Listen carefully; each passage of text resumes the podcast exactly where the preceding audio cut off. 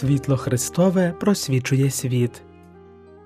Бесіди про соціальну доктрину церкви.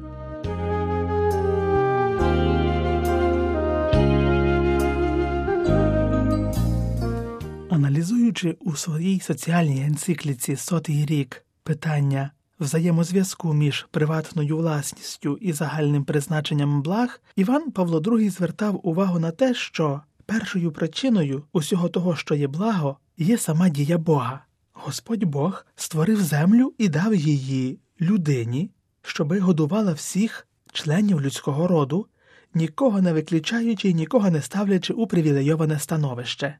Водночас, для того, щоб земля дала свої плоди, потрібна специфічна відповідь людини, яка полягає у тому, щоб обробляти цю землю. Цим визначається виникнення індивідуальної власності. І, звичайно, на людині лежить відповідальність за те, щоб не забороняти іншим людям одержувати свою частку дарунку Божого. Більше того, така людина повинна співпрацювати з ними, аби разом панувати над усією землею. І в історії постійно спостерігаються ці два фактори праця і земля. Вони лежать в основі будь-якого людського суспільства, але, на жаль, не завжди знаходяться у рівноправних стосунках. Однак існує ще й інший вид власності, особливо в наш час, який набуває не меншого значення, аніж власність на землю це володіння знаннями, технікою та вмінням. Крім того, організувати виробниче зусилля, запланувати його тривалість у часі, потурбуватися, щоб воно відповідало потребам, які слід задовольнити, ідучи на певний ризик. Усе це також є джерелом багатства нинішнього суспільства.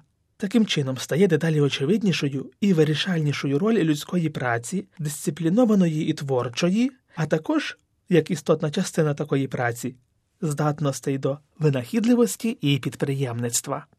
Такий процес, який конкретно висвітлює певну істину про людську особу, що постійно утверджується християнством, повинен розглядатися уважно і доброзичливо, зазначає Іван Павло II.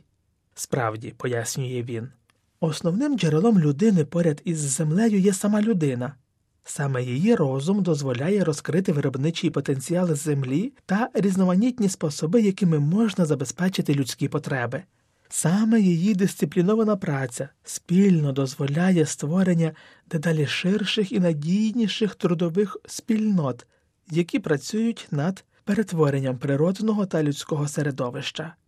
У цьому процесі беруть участь такі важливі якості, як ретельність, працьовитість, розсудливість при необхідності піти на розумний ризик, довір'я та вірність у стосунках одні з одними, твердість при виконанні важких і втомлюючих рішень, що обов'язково необхідні для функціонування підприємництва в цілому, і також стійкість перед можливими невдачами. Виробнича економіка має позитивні аспекти, коріння яких свобода особистості, що знаходить своє вираження в економічній та багатьох інших галузях. Справді, це економіка це ділянка багатоманітної людської діяльності, і в якій, як і в будь-якій іншій галузі, чимало важить право на свободу, так само, як і зобов'язання відповідального її використання. Однак слід врахувати, що існують специфічні відмінності між цими тенденціями сучасного суспільства і тенденціями навіть нещодавнього минулого.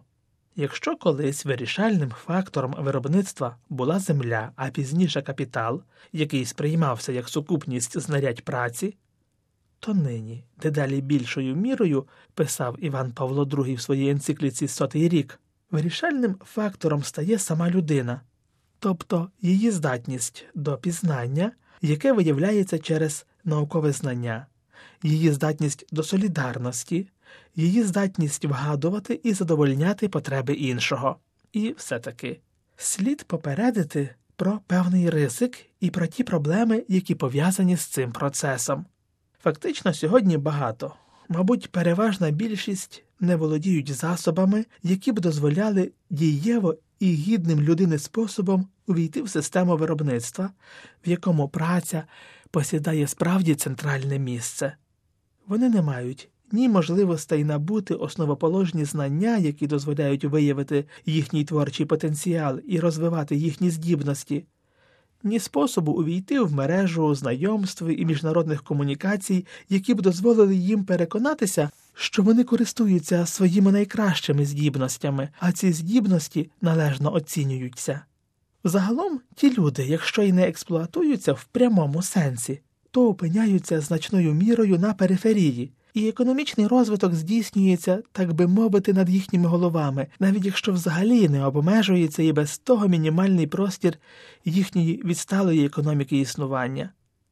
Нездатні вистояти в конкуренції товарів, які виробляються новими методами і задовольняють потреби, проти яких досі, як правило, виступали за допомогою традиційних форм організації праці, дедалі більше спокушувані красою виставленого на показ, але недоступного для них розмаїття і в той же час перегнічені злиденністю, ці люди переповнюють міста так званого третього світу, де переважно позбавлені культурних коренів, вони стають жертвами насильства, не маючи можливостей влитися в суспільство. За ними фактично не визнається їхня гідність, і інколи існують спроби усунути їх шляхом примусових форм демографічного контролю, недостойного гідності людини. Багато інших, хоча й не будучи цілком викинутими за рамки життя, живуть у такому середовищі, де абсолютним пріоритетом є боротьба за найнеобхідніше, де й досі діють правила початків капіталізму в безжалісній ситуації, де абсолютно нема чому заздрити, навіть порівняно з найтемнішими моментами першого етапу індустріалізації. В інших випадках земля все ще й далі залишається центральним елементом економічного процесу, а ті, хто її обробляють, позбавлені права нею володіти, поставлені у напіврабські умови існування. У цих випадках можна ще й нині, як і в часи написання енцикліки Рером Новаром століттю якої була присвячена енцикліка сотий рік Івана Павла II, говорити про нелюдяну експлуатацію.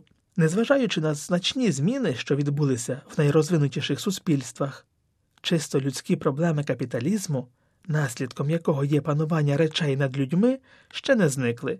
Більше того, бідні позбавлені нормальних матеріальних благ, не володіють нині ні знаннями, ні вмінням, що заважає їм вийти із стану принизливої залежності.